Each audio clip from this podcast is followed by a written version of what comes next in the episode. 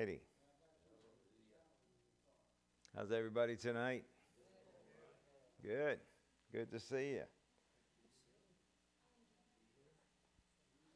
We're glad you could be here. If you're on live stream, podcast, glad that you could join us tonight. And wherever you may be at, the Word of God is always good. Amen. Amen, amen. Glory to God, glory to God. Well, Father, we bless you and honor you. Come on, let's just lift our hands. Let's praise him. Give him the glory and the honor. So worthy are you, Lord, to receive it all. The glorious King, you're the mighty God, our deliverer, our Savior, our Redeemer. You're the one that heals, that protects, you provide. You are our all in all and our everything. I thank you, Lord, for all that you are and for all that you do, all that you've done for us, Lord. Oh, I thank you for your love, your mercy, your grace. Father, we can never have enough time in the all of eternity to say thank you for all that you've done for us. Oh, I thank you, Lord. I thank you, Lord. I thank you, Lord. Glory, glory, glory. Hallelujah, hallelujah. Thank you, Father, for your word, that we come to sit at your feet, to be taught of your Holy Spirit, to receive impartations of revelation, to take hold of your word in our heart, that it becomes living inside of us. And Lord, I just thank you so much that because of the revelation of your word, the power of hell cannot stand against it. Lord, we're just so grateful that we can conform to the image of Jesus, grow and develop in your divine nature, and more walk in a manner worthy of you and pleasing you in all respects, always growing in your wisdom, in knowledge and understanding. We thank you, we praise you and bless you. In Jesus' name, amen. Amen, amen. Hallelujah. Welcome, Barbara. Glad you're there tonight. Pedro, glad you're there tonight. Praise the Lord. We're going to start over in John chapter 16. Hallelujah. John chapter 16 and verse 13. Thank you, Lord Jesus. But when he, the Spirit of truth, comes, he will guide you into all the truth, for he will not speak on his own initiative. Whatever he hears, he will speak, and he will disclose to you what is to come. Let's say this today. Lord, here I am, ready to hear from you. I set myself in position to open my ears, my spiritual ears, to open my heart, to hear from heaven. Lord, I will not be distracted. I will not turn to the right or the left. I will not think about the things of the day, nor will I think about the plans of tomorrow. But I am right here, right now, at your feet, ready to hear from heaven. Thank you, Father. Amen. Amen. Amen. Glory to God. Glory to God. The Spirit of truth, he'll guide you into all the truth, and he will disclose to you what is to come. Hallelujah. Hallelujah. Well, you know, did you ever wonder about how is it that he can show us things to come? Oh, no, we don't think about that. He's God. Well, theologically, you are correct. And God is all-knowing, isn't he? So how does he show you things to come? And how is it that he can show you things to come? And to understand these things is to become more and more able to accurately follow the leadership of the Holy Spirit and to step quicker into being fully persuaded. Amen. Amen. Hallelujah. So we're going to go down this path today, and I believe that the Holy Spirit's going to reveal some things to you and show you some things, and create an understanding in you that will bring you into areas with him that you have not known before. So let's go over to Isaiah chapter 48. A lot of scripture tonight, so get your pen ready. Isaiah 48, in verse 3. He said, I declared the former things long ago, and they went forth from my mouth, and I proclaimed them. Suddenly I acted, and they came to pass. He declared things when? From long ago. Long ago he declared things. And his word went forth. And what happened when his word went forth? They came to pass. Isn't that right? Yeah. He declared it, or he sent his word. And when his word goes out, it produces results. It doesn't return void. Amen. So I spoke things, the former things from long ago, and those things that I spoke, they went out. And when those words went out, they came to pass. Yeah. Because God hastens over or watches over his word to perform it. Isn't that right? Amen. Hallelujah. Amen. Hebrews 11:3. Thank you, Jesus. Hebrews 11:3. By faith we understand. How do we understand? By faith. By faith. What does that have to do with your intellectual, logical, reasoning mind? Nothing.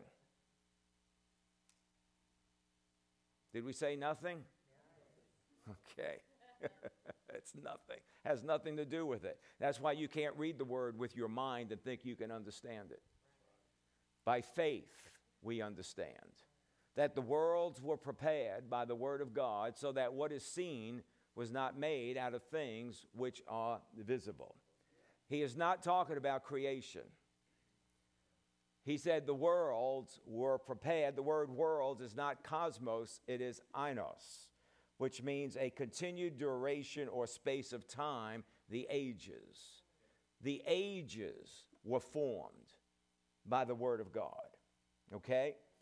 The world, the ages were prepared and framed, which means to put a thing in its appropriate position, to establish it and to arrange it.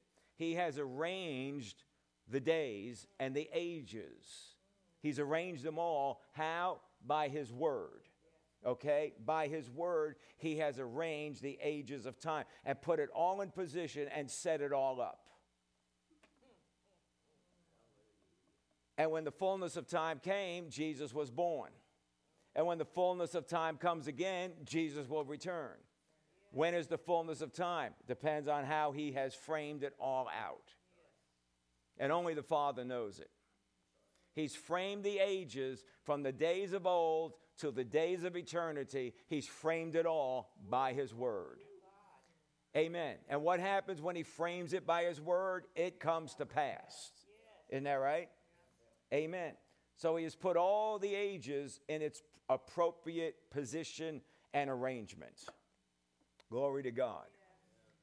You know, there are some people that say, oh, there's no such thing as dispensations. Then you don't know about the arrangement of the ages. Amen. Jeremiah 1:5. Hallelujah. Jeremiah 1:5. Before I formed you in the womb. Who you? That would be me. And that's how you could say it. Before he formed me in the womb, he knew me. And before I was born, he's consecrated me and appointed me. Now, to Jeremiah, he was appointed a prophet. But what has he appointed you to? He's appointed every single one of us. Isn't that right? So here's the question. If the ages were framed by the word of God, if the duration of time was prepared, then would not our birth be a very part of that framing? You are exactly where you need to be. You were born exactly at the right time that you needed to be born. Not that body you're sitting in, but the real you. Isn't that right? Amen. You're part of the frame. If he framed the ages, then you're part of the framing. Would God use his wisdom to set all things in order and then just haphazardly place us in it? No. Because everything with God is purposeful. God is not haphazard about anything. Oh, let's send them to earth. Let's just put them. You know, your mom and dad created your body, but they didn't create you. God put you in that body. Isn't that right? Just like he did with Adam. He formed Adam and then put that spirit into Adam and gave him life. It's the spirit that gives life. The flesh profits nothing. The body without the spirit is dead. Yeah. It goes through physical death, but we live on. Yeah. We don't just live on. When somebody goes on into heaven, they don't just live on in your memory. They actually live. Yeah. And they're living better than you. Glory to God. So everything that God does is purposeful, nothing haphazard. When I formed you in the womb, and even before you were born, I consecrated you and appointed you. So that means purpose. You came with purpose. Yes. Amen? Amen. Hallelujah. Hallelujah. Everybody has purpose. Right. Yep. Isaiah 46, verse 9 and 10. Isaiah 46, 9 and 10. Remember the former things long past. What are those former things? Those things that he spoke from the days of old. Remember the former things long past. For I am God and there is no other. I am God and there is no one like me. Declaring the end from the beginning and from ancient times things which have not been done. Saying, my purpose will be established and I will accomplish all my good pleasure. Ooh, hallelujah. Well, we can declare it. He is God. Yeah. Amen. He is God. Praise God. He declares the ending from the beginning. Well, how does he do that? How does he know the ending from the beginning? Because he spoke it. He spoke the ending. From days of old, he spoke the ending and created the ending from the very beginning.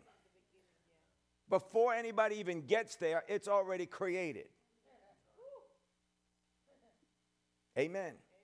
His word has already been there.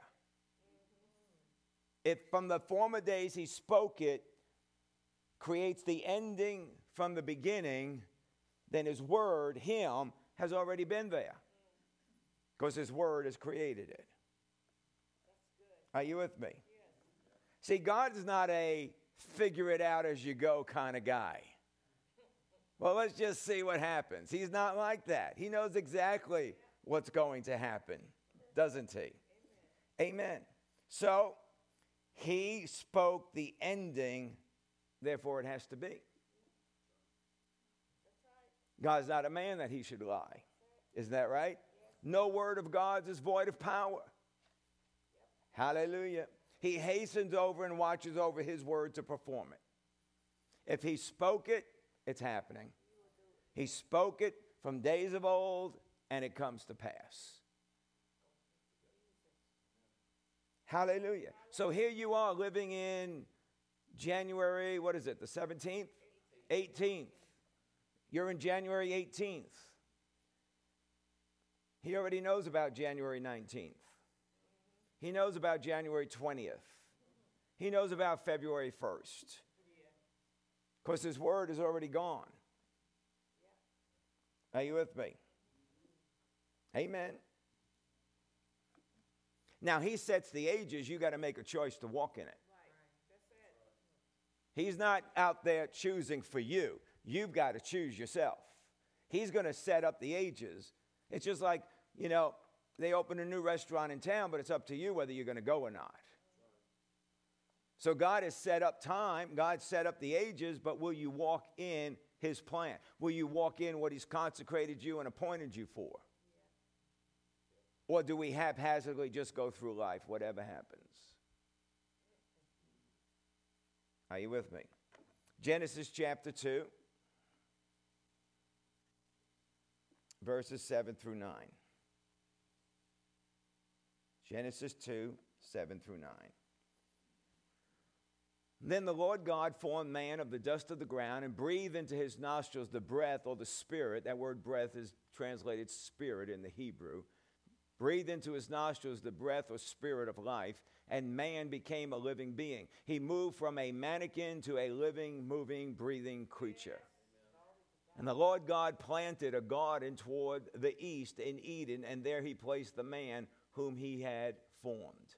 And out of the ground the Lord God caused to grow every tree that is pleasing to the sight and good for food, the tree of life also in the midst of the garden, and the tree of the knowledge of good and evil.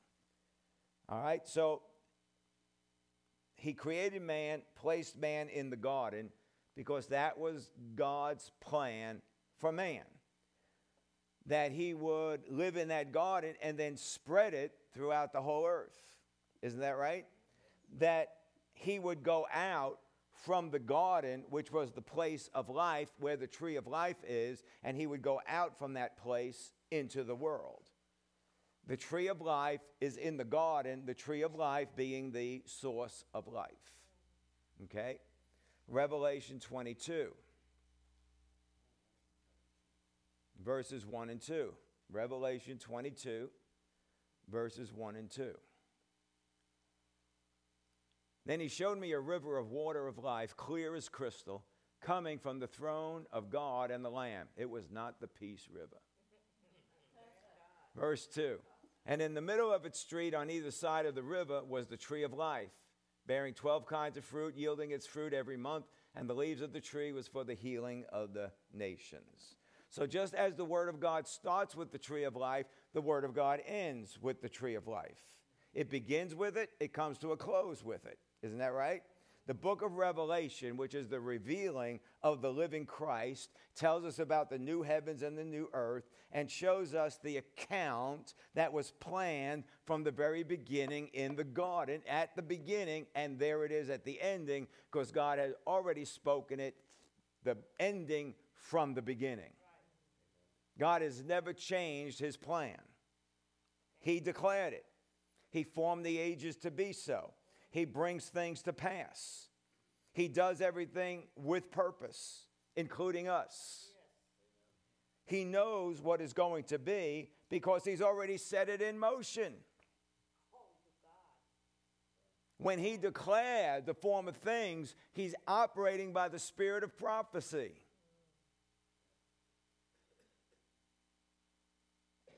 Are you with me? Let me say that again. He knows what will be because he has already set it in motion. So this is to look ahead and speak to the days ahead. And we're going to get into, as the weeks go on, what our part is in this. But it's important to know what God has done so that we can connect with that. Isn't that right? Amen. Are y'all here? Yes. Okay, you seem to be very intent. John 16:13 again. Let's go back there. So he can show you things to come because he's already created the things to come. Yes. But when he, the Spirit of truth, comes, he will guide you into all the truth. He'll not speak of his own initiative, but whatever he hears, he will speak and he will disclose to you what is to come. He'll guide you into all the truth. What is the truth? The Word is the truth. There is no other truth in all of creation except for the Word of God. Jesus said it to the Father, "Thy word is truth." Heaven and earth will pass away, but your word will never pass away, because the Word is truth, and truth does not come to an end. True facts of life will always come to an end, and they're subject to change, and they're all subject to the truth of the Word of God. He'll guide you in all the truth, or guide you in the Word, and it's the same Word that he spoke that framed the ages. If the Word went ahead and formed the ages, wouldn't he know the things to come? All right, I got three of you that agree. The rest of you, I think you're scratching your head. If the Word went ahead and formed all the ages, would he not know the things that are to come? So as the Holy Spirit, it's okay to respond. It's all right. It's not a Presbyterian church. You're good. As the Holy Spirit guides us in the truth, he's going to guide us in the things he has already declared.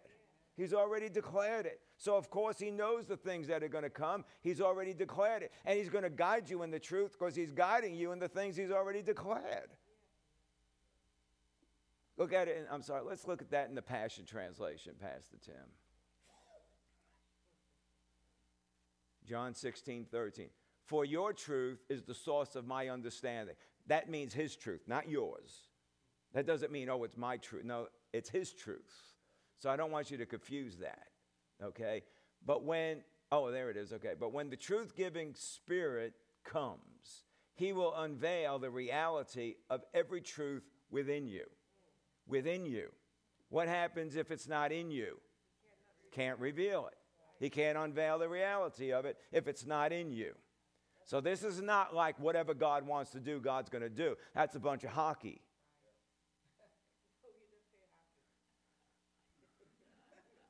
Well, you know what I mean.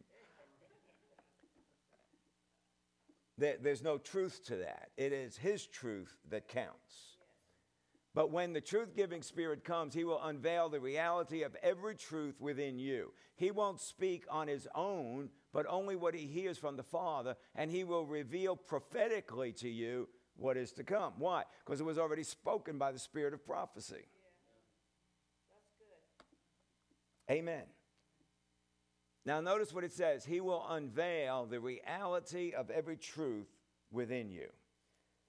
That is not the doctrine of truth. We're not talking about a doctrine that we memorize and know. But the reality of every truth means he'll guide you in those things in the application of it in your life. How to take that truth and apply it into your life. For instance, you've known forever that he spoke from long ago and formed the ages. So what does that have to do with you? That's what he did. Where's your part? You'll never know until you start meditating and get that truth in your spirit, and the Holy Spirit will then bring a revelation of how to apply that into your life, because unless you apply it in your life, the word is not reality. It's a doctrine. It's a theology, but not reality. It is not real until you're walking in it. And only the Holy Spirit can do that. He will unveil the reality of every truth within you. Hallelujah. So we're going way beyond superficial knowledge here. I got something between my ears. No, we're not talking about that. I got a doctrine. We're not talking about that. Well, I have a theology. We're not talking about that. We're talking about a reality. A life-giving reality. The reality of truth is in its application in our life. You shall know the truth, and the truth will make you free. That says the same thing. The applicable word of God into your life is the truth that will make you free. Knowing it in your head will never set you free. Knowing it in your head will discourage you, it'll depress you, it will make you disheartened because it's not working in your life. But you want it to. Of course we want it to. Everybody wants it to. So how do you do that? You got to get it in you. You got to get that truth in you. Spend time with that truth. Spend time with the Holy Spirit and allow him to unveil the truth within you. And, you know, we've got some truth working in our life, but I guarantee you there's a lot between Genesis and Revelation that's not working in our life. And I will say our life, not your life, our life. It's not working. You know, so we could sit here smug as a bug in a rug and go, yeah, that's true. And yet there's 1,500 promises that are out there and you're not even taking hold of them. Yeah. So you could be snug as a bug as a rug in one thing. But on the other side, you're getting stomped on by the devil. And we got to get it working in every area of our life. And the Holy Spirit wants to do that in every area of our life. Amen. So it's not just a superficial knowledge. We don't get the reality unless we have applied it into our life. The Holy Spirit guides us in the truth so that we can enter into the reality and the application of the living word that he has already spoken out. Already spoken out. That means it's already done, and we're worried about what? If he's spoken it in you, it's a done deal. It's a done deal. If he's spoken it in you, it's a done deal. Amen. What do we have to do? Take that truth and work it out into our life through the unveiling of it by the Holy Spirit. He unveils. Jesus is the author and perfecter of faith.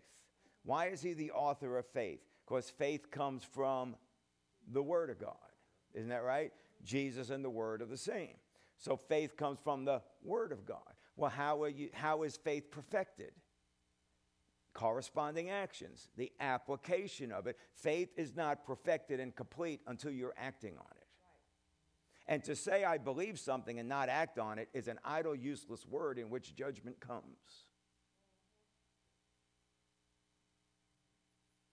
And that was the problem with Sardis. Remember? Remember the city of Sardis? That was the problem. I found your works as being incomplete.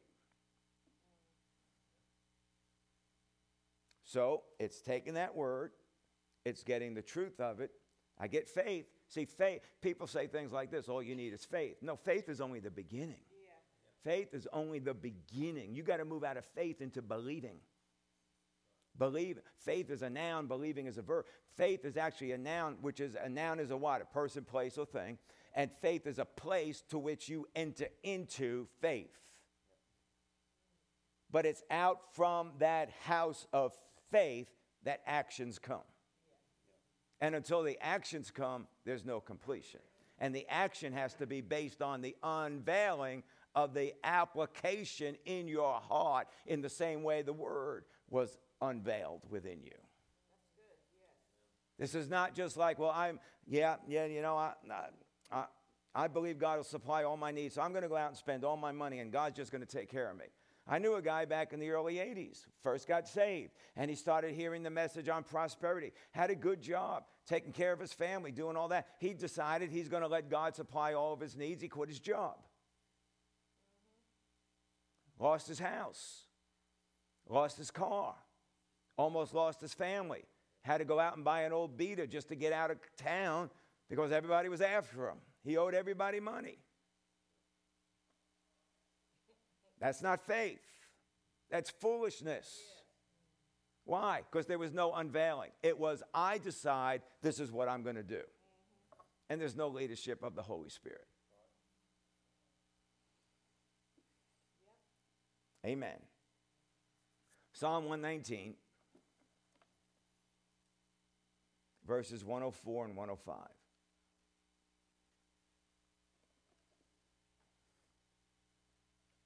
From your precepts I get understanding, therefore I hate every false way. Your word is a lamp to my feet and a light to my path. The word is a lamp to our feet and a light to our path. What's a lamp and a light? The word is. The word is. Only the word is. The word is the lamp. The word is the light.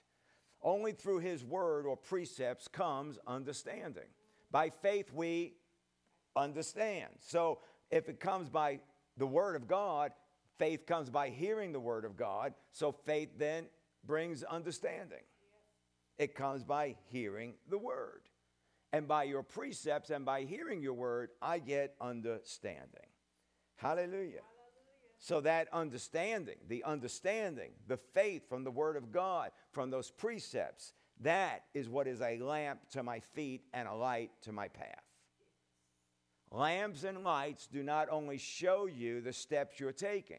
That's the lamp. The lamp shows you, you're carrying a little lamp. It shows you the step that you're taking. But the light is for the path to show you what's ahead of you so you don't stumble. Yeah. Are you with me? Let's look at that in the Passion Translation.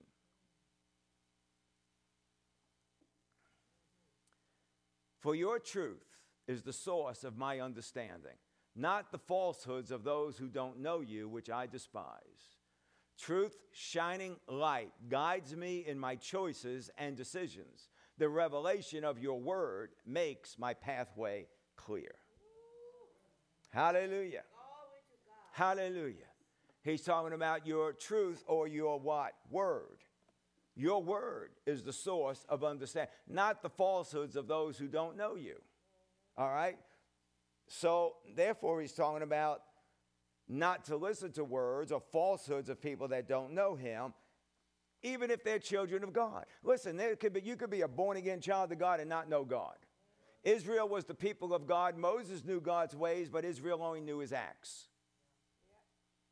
Not everybody knows God.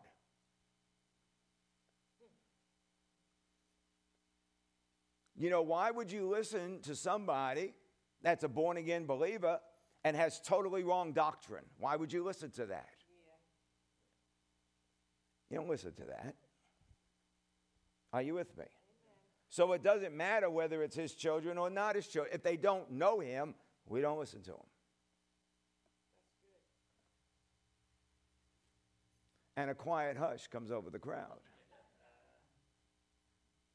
Because Jesus said it this way, be careful at what you hear.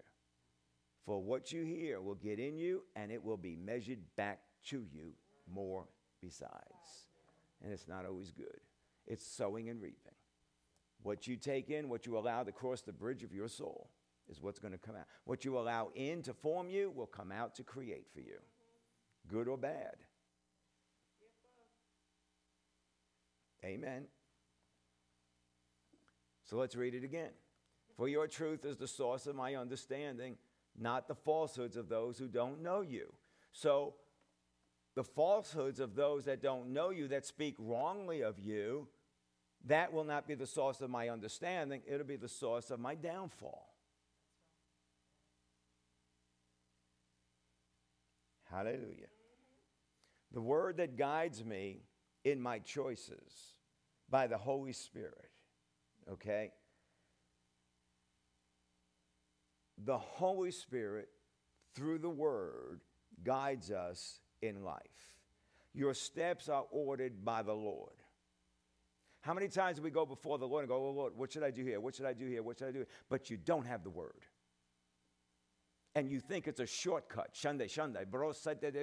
Oh, just tell me. I ain't telling you nothing because there's nothing in here for that. Well, I can't hear from God. Of course, you have nothing inside from God about that. This is why you spend time in the Word. You only want to spend time in the Word when you have a problem or an issue come up. You don't have time to create in you what you need so the Holy Spirit can develop it in you.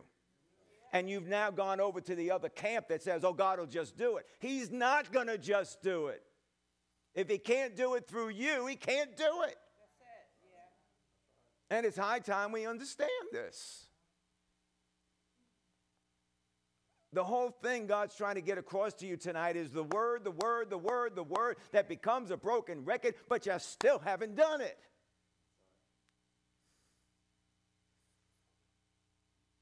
We're too busy. I got stuff going on. I got all this going on. You got 24 hours a day like everybody else. God made sure you had enough time.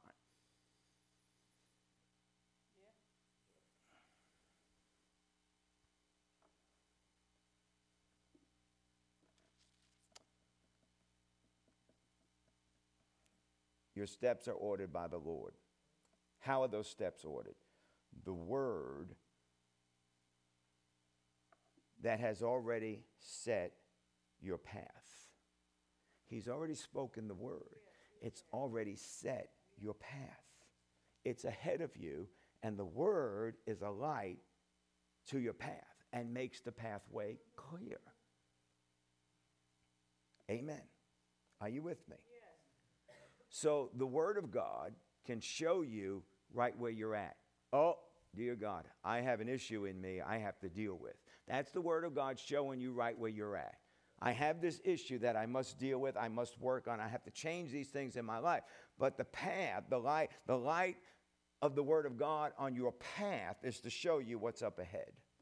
So the lamp shows you where you're at, but the light shows you what's up ahead. So let's look at it this way. The lamb can say, like he said to me years ago, you need to develop some self-control. Okay, that's showing me what I need to do. But the light shows me if you don't do it, this is what's going to happen to you. Because the word's very clear. What you sow is what you reap. You sow to the flesh, you reap corruption. You sow to the spirit, you will reap life. Yeah. What do you want down the road? I'm showing you what's going to come up. Well, you need to make the choice and which way you're going to go. The Word could show you that. Now, if you don't have the Word of God and you could go, I just don't want to deal with that. So I'm not going to deal with that stuff. Well, then you don't know where you're going and you're headed into a stumble.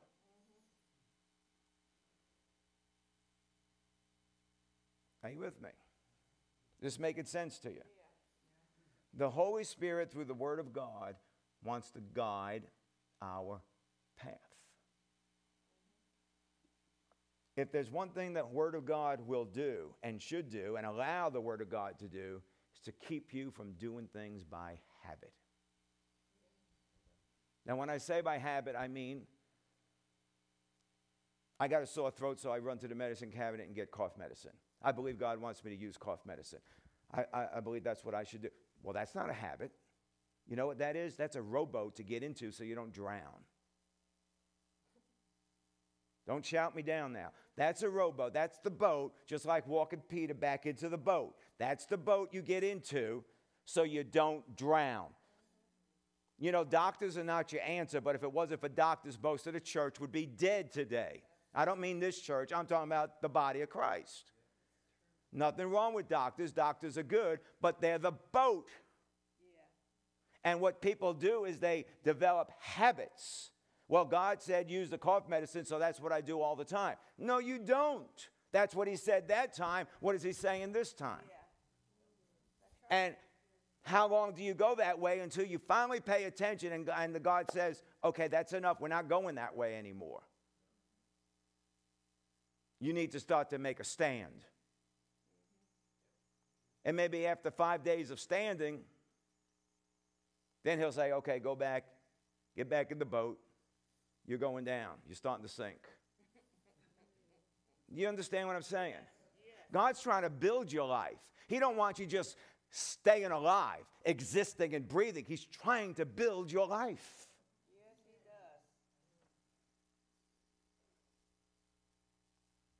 does. He'll walk you into the boat. Well, I believe God will let you. Yes, he will, because he wants you to get in the boat rather than drown in the ocean.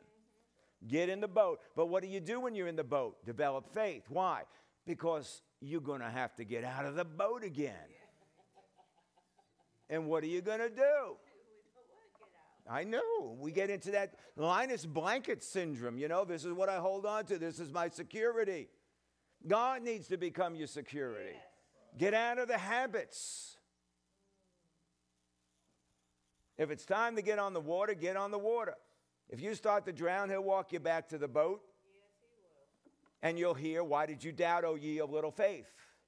Fine. We had little faith, short-lived. I had a little bit of it, but we'll work on it for some more the next time. Because it's coming around again.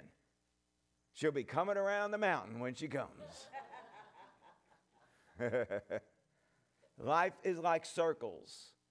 And if we don't pass the test, we go back around the circle again, and you'll come to that point again. And if we don't pass the test, you go around the circle again until you come to that point again.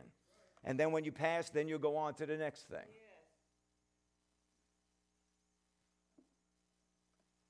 Yeah. The boat's not your answer. You know, we've always said this for a long time. You know, we've said this to even young mothers.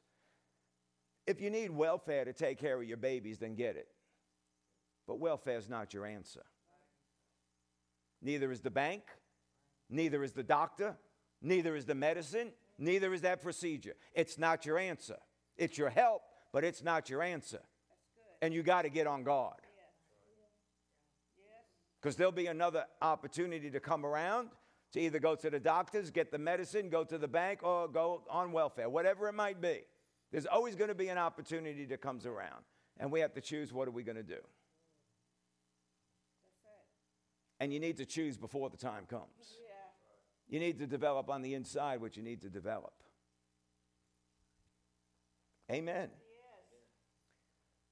Where are we? Proverbs 6.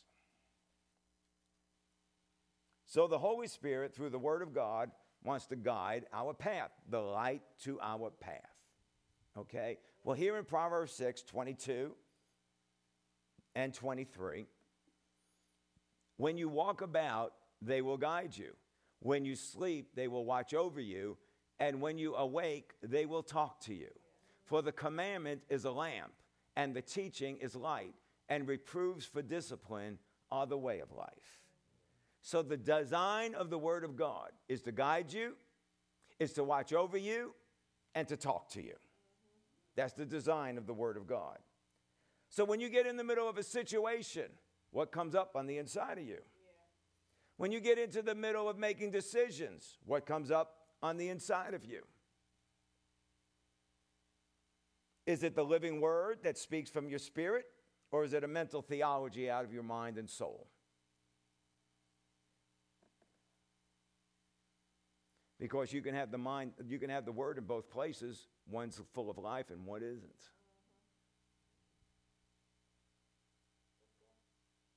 Can we back up to where we were at before on the Passion Translation? I think it was in Psalm 119. Can we back up there for a minute? Yeah, 105. Truth, shining light, guides me in my choices and my decisions.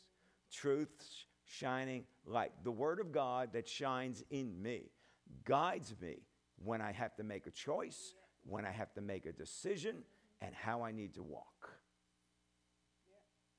The Word of God is designed to do that. But if it's not in you, it can't talk to you. How many times did you get so upset because Mama would always beat something into you over and over and over and over again? But you know, when you were at the point of ready to screw up, you heard Mama talking. Yeah. And you heard her say, don't do that. Why? Because over and over and over again. You think you can sit in church and get it? No. You need to hear it over and over and over. And you know what you need to hear today? Probably the things you forgot from 10 years ago. That you're not hearing anymore. Why? Because when the moment comes for that decision, you need Mama talking to you. Amen. The Word of God is designed to talk to you in the middle of your choices, your decisions, and the path that you want to walk in life. Amen. Hallelujah. Hallelujah. The living word speaks out from our spirit rather than speaking out of our head. You know, do I have just a mental memorization of that word, or is it something living coming out of my spirit? If you don't speak in tongues, you're going to have a really hard time discerning which is which. And if you don't spend any time speaking in tongues, you're going to have a hard time discerning which is which. You are designed to operate as a spirit being. That's who you are. You're the child of God. The spirit man is a child of God. Are you with me? The word that speaks in us when we are hearing the word also speaks to us when we're going about, and therefore guides us. When I'm studying the Word of God, I should be open to the Holy Spirit speaking to me something from the Word. Whether it's just pointing something out and going, look at that, read that again, go over that again.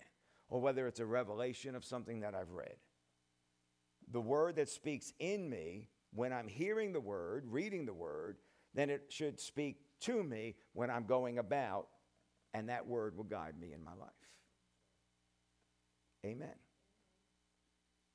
I wasn't even born again. I'm sitting in a restaurant. Pastor Nid was cooking there. And I'm sitting in the restaurant, contemplating, getting involved in some things. And as I'm sitting there, I hear this voice just as loud as could be, like it was somebody sitting behind me. And the voice says, if you do that, you will be messing with the devil himself. Clear as a bell. Now, all my life I knew about a God. I've heard about the devil. I knew more about the devil than I did God because I lived more with the devil than I did with God. But you see, I was coming to a decision, and here's a warning that came from the Spirit of God. And it had to be from out here because it couldn't be from in here because I didn't know God back then.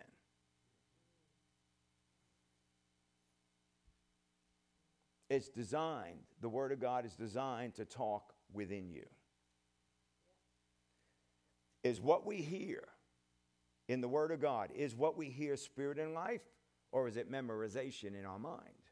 Now, if it's memorization in your mind, that's okay, but you need to know where you're at.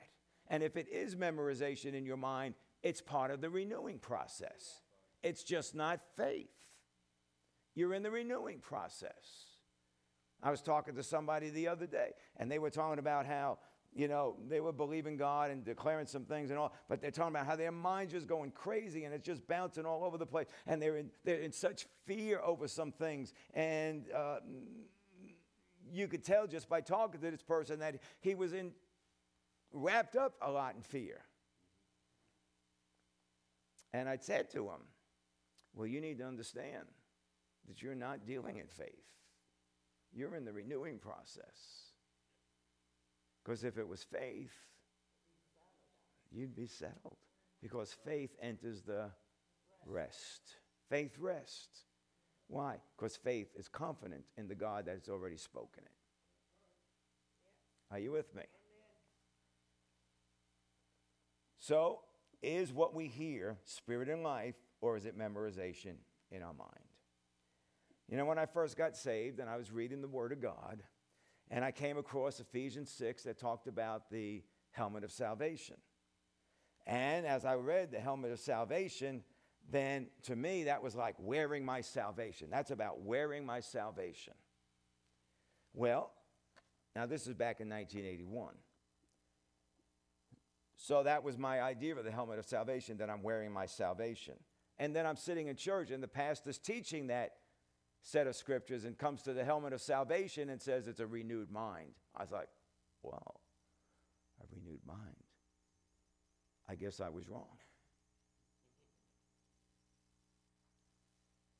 See, confirmation comes from teaching. This is why you come to church, and this is why it's important to know where you belong. Because you have to hear what you're supposed to hear. So we could sit in church, we could sit at home, and we can actually think we're hearing from God. But there should be confirmation of what you've heard when you sit in church. And if what you've heard from the Word of God, teaching under the anointing in church, is different than what you think, choice. Now, if you didn't go tell 25 people about what you think, it'll be easier for you to change.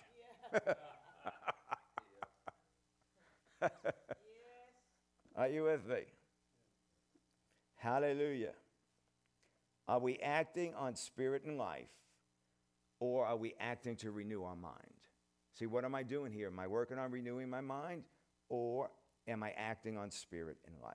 Are we spouting out, or are we repeating as we hear? There's times I have people, they ask me to pray for them, and I have absolutely nothing to pray for them. But they have asked for prayer. And the minute that I touch them or take them by the hand, but the minute I make contact with them, God brings something up. Mm-hmm. And this is what needs to be declared over that person. I didn't have anything. Without God, just like you, I'm a squirrel. Yeah. My whole life is gathering acorns.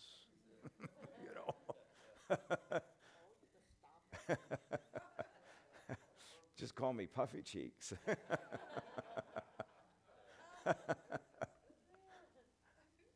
You understand what I'm saying? Yes. See, it's what comes up on the inside of you. And that's what you declare. You don't have to think about it. You don't have to be like, well, what am I going to say here? What am I going to...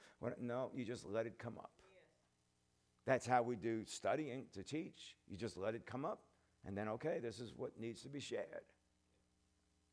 Amen. Hebrews chapter 5, verses 8 and 9. Thank you, Lord Jesus.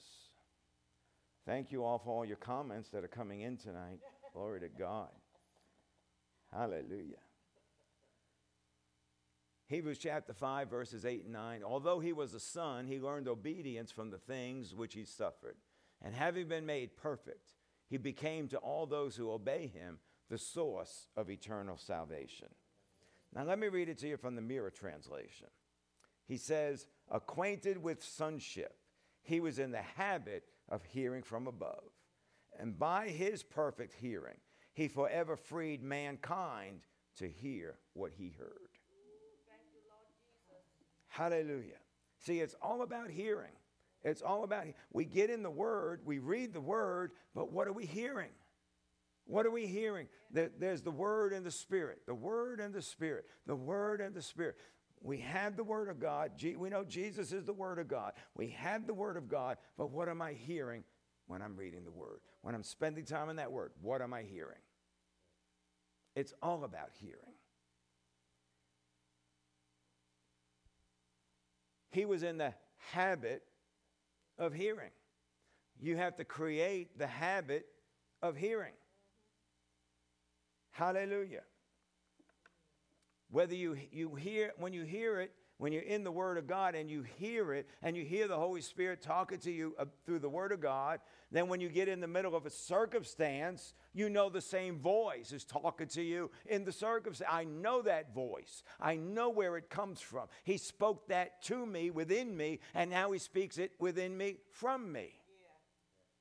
Whether I'm in the Word or whether I'm dealing with the circumstance, it's the same voice, it's the same Spirit, it's the same anointing. Are you with me? Yes. He was in the habit of hearing, or he lived under the influence of hearing from above. He lived under that influence of hearing from above. Oh, glory to God. Always under that influence of hearing from heaven. Well, Pastor, you know, I believe what you're saying, but you know, you just can't make God talk to you. Yeah, because God is such an introvert, he don't want nothing to do with you. And every once in a while, he might have something to say. No. He's always talking. Yes, he does. Always talking. We're just not always listening. Mm-hmm. Amen. You know, I could say this to men.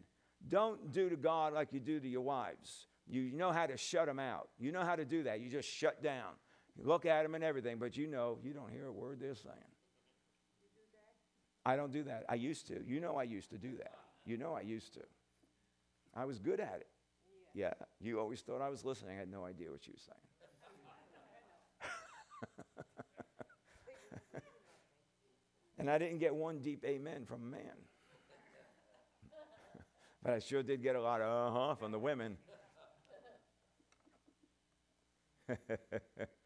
He lived under the influence of hearing from above. But it was not the Father speaking from heaven. It was the Holy Spirit speaking within him.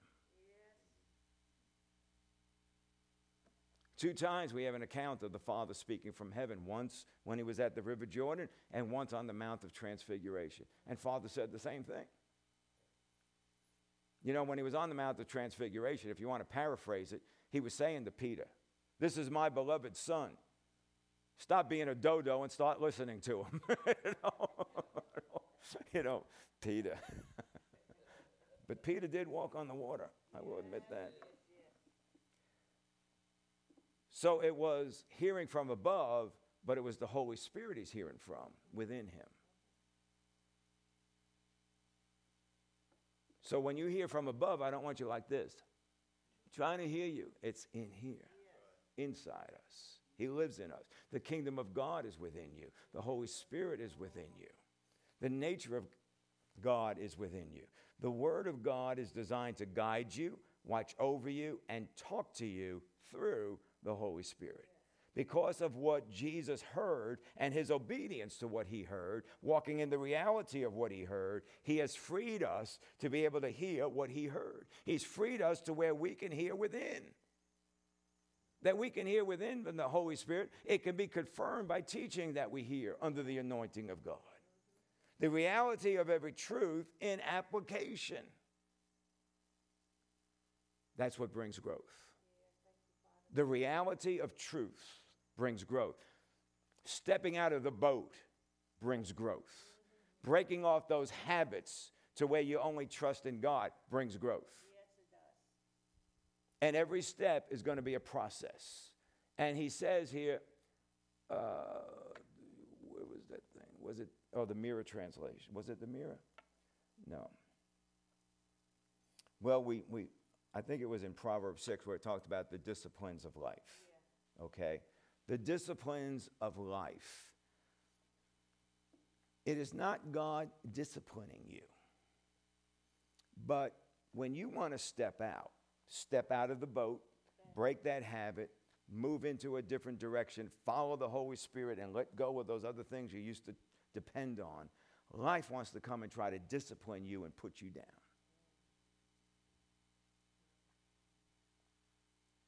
Because the enemy does not want you to progress. Every step you take to progress, you are a threat to the devil. And he don't want that. He wants you to stay in the boat. Amen. John chapter 5. Bringing this down to a close. I see the runway lights are coming on. John 5, verse 30. He said, I can do nothing on my own initiative. And as I hear, I judge. And my judgment is just, because I do not seek my own will, but the will of him who sent me. So he says, as I hear. So what are we hearing? Who am I hearing from? Just because I hear something, it doesn't mean it's God. Just because I have a thought, it doesn't mean it's from the Holy Spirit. What does it line up with? See, here's the key to the whole thing. As I hear, I judge, and my judgment is just, here it is, because I do not seek my own will, but the will of him who sent me. That's the key. I don't seek my own will. That's the key to how Jesus heard. This is the key to how Jesus stayed under the influence from above, because he didn't seek his own will. So let me just give an example. Suppose I want a new car. I want a new car. Oh, God, direct me to the car that I want and supply what I need in order to buy the car. Okay, well, I believe that this is what God wants me to do. Well, is it God, or is it self-will, or is it an emotional desire? Which one is it? What's leading you? Is there anything wrong with a new car? No, but what's leading you? You can get a new car and it be God. You can get a new car and it be Ishmael. So what's leading you? As I hear, I judge. How much do we hear the word and obey the word when it's something we don't even want, or something we don't even want to do? But how much do I hear the word in the things that I don't want? Or am I only looking to hear the word in what I want? Yeah. Well, I want healing, so I get in the word about healing. Well, I want prosperity, so I get in the word about prosperity. Well, I need a little peace over here, so I'm going to get in the word about some peace. That's a problem-minded Christian. It's not a God-living Christian. It's a problem-minded Christian. You're living for the problems. You got to start to become a God-living Christian. And become one that knows God, not just know his acts. Well, God heals, God delivers, God supplies. Those are the acts. But getting to know God. As I hear, I judge, because I don't seek my own will. I'm willing to hear things from God even when it's something I don't want. I'm willing to hear God even when it's something I don't want to do. That was Jesus' attitude. When I first got saved, one of the first things God dealt with me about was the fruit of the Spirit. I had none of them working in my life. I had 9 unfruits of the Spirit. And so one of the big things he started dealing with me about was self-control. And I would write it on a piece of paper, put it in my pocket, and take it out and read it. And I would wind up getting into a conflict with somebody. Face-to-face, conflict, arguing, whatever. And I didn't hear God until I walked away. And then I went, self-control. I am self-control. I do self-control.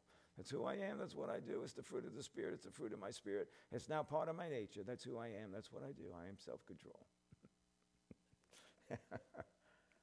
And then there were times, I mean, that went on for a while. Then there were times that it finally got to the point to where I was ready to step into a conflict with somebody, and I had to choose to walk away from the conflict. Because before I got into the conflict, I would hear it on the inside, self-control. You're self-control. Do you have self-control? You are self-control. You walk in self-control. It's who you are. That's what you do. And I would walk away from the conflict. Well, what if we're one that won't back off from a conflict? You want a piece of me? I tell you what, I don't back down from nobody. You know, what if we're a person that, you know, we don't back down from conflicts? Well, what if God says to you, press in for what belongs to you, and don't let them tell you otherwise and steal what belongs to you? But what if you're not a person that likes conflict? Will you hear God say that? Or do we only hear God in our personalities? I always hear God that says, pursue, because I'm a conflicted person. I love to conflict. I love to have conflicts with people, so I will pursue. But no, I'm a little passive. I don't like conflict, so, you know, we send the praises out first. Why? Because it fits my personality. And your personality didn't come from God. I know that's a shock to some people. Your personality did not come from God. Your personality was formed by the experiences, the backgrounds, and the upbringings of life. And God's trying to form character in you that is greater than your personality. And a character that will confront somebody when it's time to confront, and a character that will back off when it's time to back off. And neither one being determined by personality. That's good. Amen. Hallelujah. We want to hear the Holy Spirit. We don't want to hear our personality. Do we want to hear the direction from God, or do we want to hear what we want? He was in the habit of hearing because he didn't seek his own will, his own want, or his own way. This is the key that opens our ears to hear. I don't care. There's many times I've had to get before the Lord and go, I don't care. You want me to go to the right? I'll go to the right. You want me to go to the left? I'll go to the left. I don't care which, whatever you want me to do, it makes no difference to me. I do not choose a way. Whatever you say, I'll do. And when we seek his will, it opens our ears to hear, to judge, to discriminate, to distinguish, to conclude, and make correct decisions, because we're not seeking our own will. My will is to please him that sent me. Amen? Amen. All right, Joshua 1:8, we'll close here.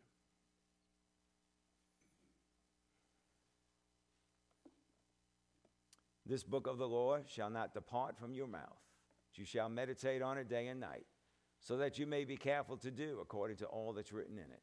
For then you will make your way prosperous, and then you will have success. The word of God is to be meditated on so that you can observe to do it. Isn't that right? The reality of the truth coming alive inside of you, that you would walk in it. As I hear, I judge. Is it the Holy Spirit or not? Have you been meditating on the word? Have you been hearing the voice of the Spirit in the word?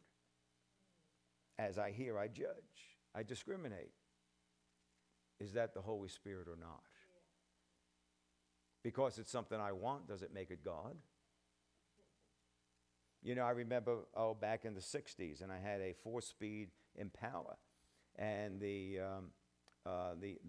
car had transmission trouble.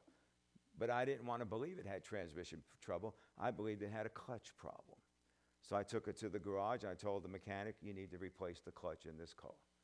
And he replaced the clutch in the car, and some $100 later, I drove away with transmission trouble because I wanted what I wanted. I didn't want it to be transmission trouble. It didn't change anything. It didn't help anything. It made it worse because I lost even more money, because now, not just replacing the clutch, now I got to replace the transmission too. So it's going to cost me more in the long run, because I was doing what I wanted rather than what needed to be done. And when you want to hear from God only with what you want, it will cost you in the long run. Yep. All with us. Amen. As I hear, I judge. This is not about trying to hear God. It's all about taking in his word, taking the word, taking the word, taking the word. James says, receive the engrafted word, which has the inherent ability to save your soul. Renew your mind, mend your emotions, and strengthen your will. The word of God. You'll deal wisely in the affairs of life. You'll deal wisely in doing life. Why? Because the word is a lamp to your feet and a light to your path. Wisely. You'll deal wisely. Wisely is wisdom according to the word of God. He can continually show us things ahead through the word of God, and we can walk in the reality of it. You know, it reminds me of a story of Jerry Seville told the story. And, you know, he was a former auto mechanic from Louisiana. And somebody came and cut down some trees on his property, and he had to go away. And when he came back, they cut down more than they were supposed to, and therefore they billed him for more than what they were supposed to. And he was ticked off about it. And he was going to confront the guy and just get in his face and tell him a couple of things. And the Holy Spirit said, no, pay him what he wants. He said, but God, we need to. And he said, no, you pay him what he wants. He said, okay. So he called the guy up. He said, come to my office. And the guy comes to his office, and the guy comes with the idea. He thinks that he's going to get chewed out real bad. And Jerry Seville gives him a check. He says, the Lord told me to pay you for what you did. The man broke down and cried. And he talked about all the problems that he was having and issues. And, of course, it opened up the door for Brother Jerry to be able to minister to him. But you see, that wasn't what Jerry wanted to do. Jerry wanted to confront him. He wasn't going to let this guy steal his money. He was going to confront him, tell him off, and tell him what's what. But the Lord said no. In the middle of that, you've got to hear. But you have to be willing not to do your own will. Are you with me? God can continually show us things ahead through the Word of God, and we can walk in the reality of it. So close your eyes for a moment. If you're on live stream podcast, I just want you to sit back, close your eyes, and I want you to listen to this. Because he can continually show us things ahead through the Word of God, and we can walk in the reality of it. He has made it all possible. And I know right now, at this time, and in this year, you are right in the middle of God's turnaround. God's plan is working to bring about your turnaround. He don't just want to turn around your health. He don't just want to turn around your finances. He wants to turn you around. And you are going to come to a place in him that you've not known before. And it'll be a place of great increase between you and him that will then produce increase into your life. But the increase must first start between you and him, and that will produce increase into your life. The carnal believer will not understand this. The natural man will be totally confused by all of this. But you can hear. You can judge. You can make choices and step into my future. The things to come that I have prepared, I have planned, and I have sent you here for. I have made this all possible because I have given of my substance, and I have defeated the devil, brought him to naught, paralyzed him, rendered him powerless, and untied you from all of his works. So it's time to be fully persuaded of the truth and allow him to show you, guide you, and reveal to you through his word things that are to come, that you would then walk in the reality of them all. Hallelujah. Hallelujah. Hallelujah, hallelujah, hallelujah. Thank you, Lord Jesus. Thank you, Lord Jesus. Thank you, Lord Jesus. Thank you, Lord Jesus. Now, you're going to want to either get the CD, get on live stream, something. You want to hear that again. In fact, you'll want to hear that whole thing again, that whole teaching. God is trying to get some things across to us. This is the year. And what he's doing now in the beginning of year is setting foundations in us because there are things he wants to do. And remember, he said it before. Are you ready? Are you ready? Are you ready? Not do you want it? Do you want it? Do you want it? Do you like it? Do you like it? Do you like it? He said, are you ready? Yes. He's trying to move us all into position so that we can be ready for what he wants to do. Hallelujah. Hallelujah. Thank you, Lord. Thank you, Lord. We bless you, Lord. We bless you, Lord. We bless you, Lord. Thank you, Lord, that you continually speak to us, whether in the room, on live stream, on podcast, that you're moving us into position to get us ready for the things that you want to do, that we would be prepared, that we would be positioned, being where we need to be. Oh, I thank you, Lord. Thank you, Lord. Thank you, Lord. We may not know. We may not know in our mind, but in faith, we can understand that there are great things ahead of us. That you are the great God, and you do great things.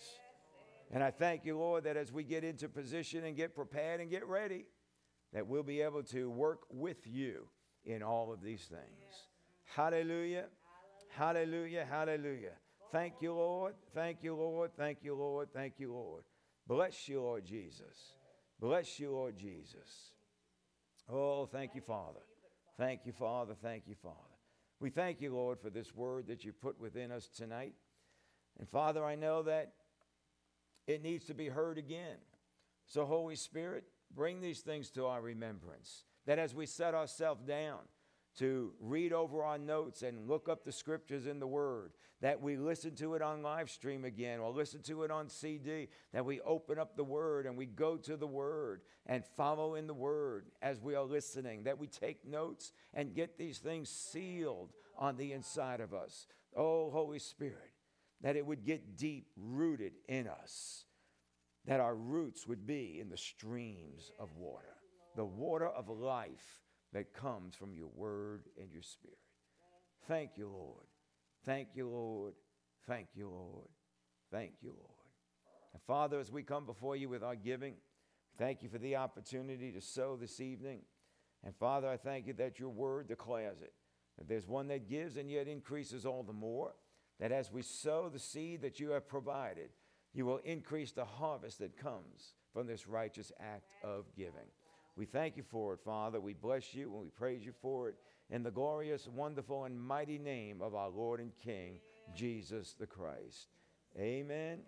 Amen. Amen. Amen. Glory to God. Glory to God. Glory to God. Thanks again for joining us on live stream or on podcast. We're so glad that you could be with us, that we have opportunity to share the word of God with you. And we do pray that the word has touched your thinking, touched your believing, filled your heart with hope, with joy, and faith. Yes. Thank you for being with us tonight.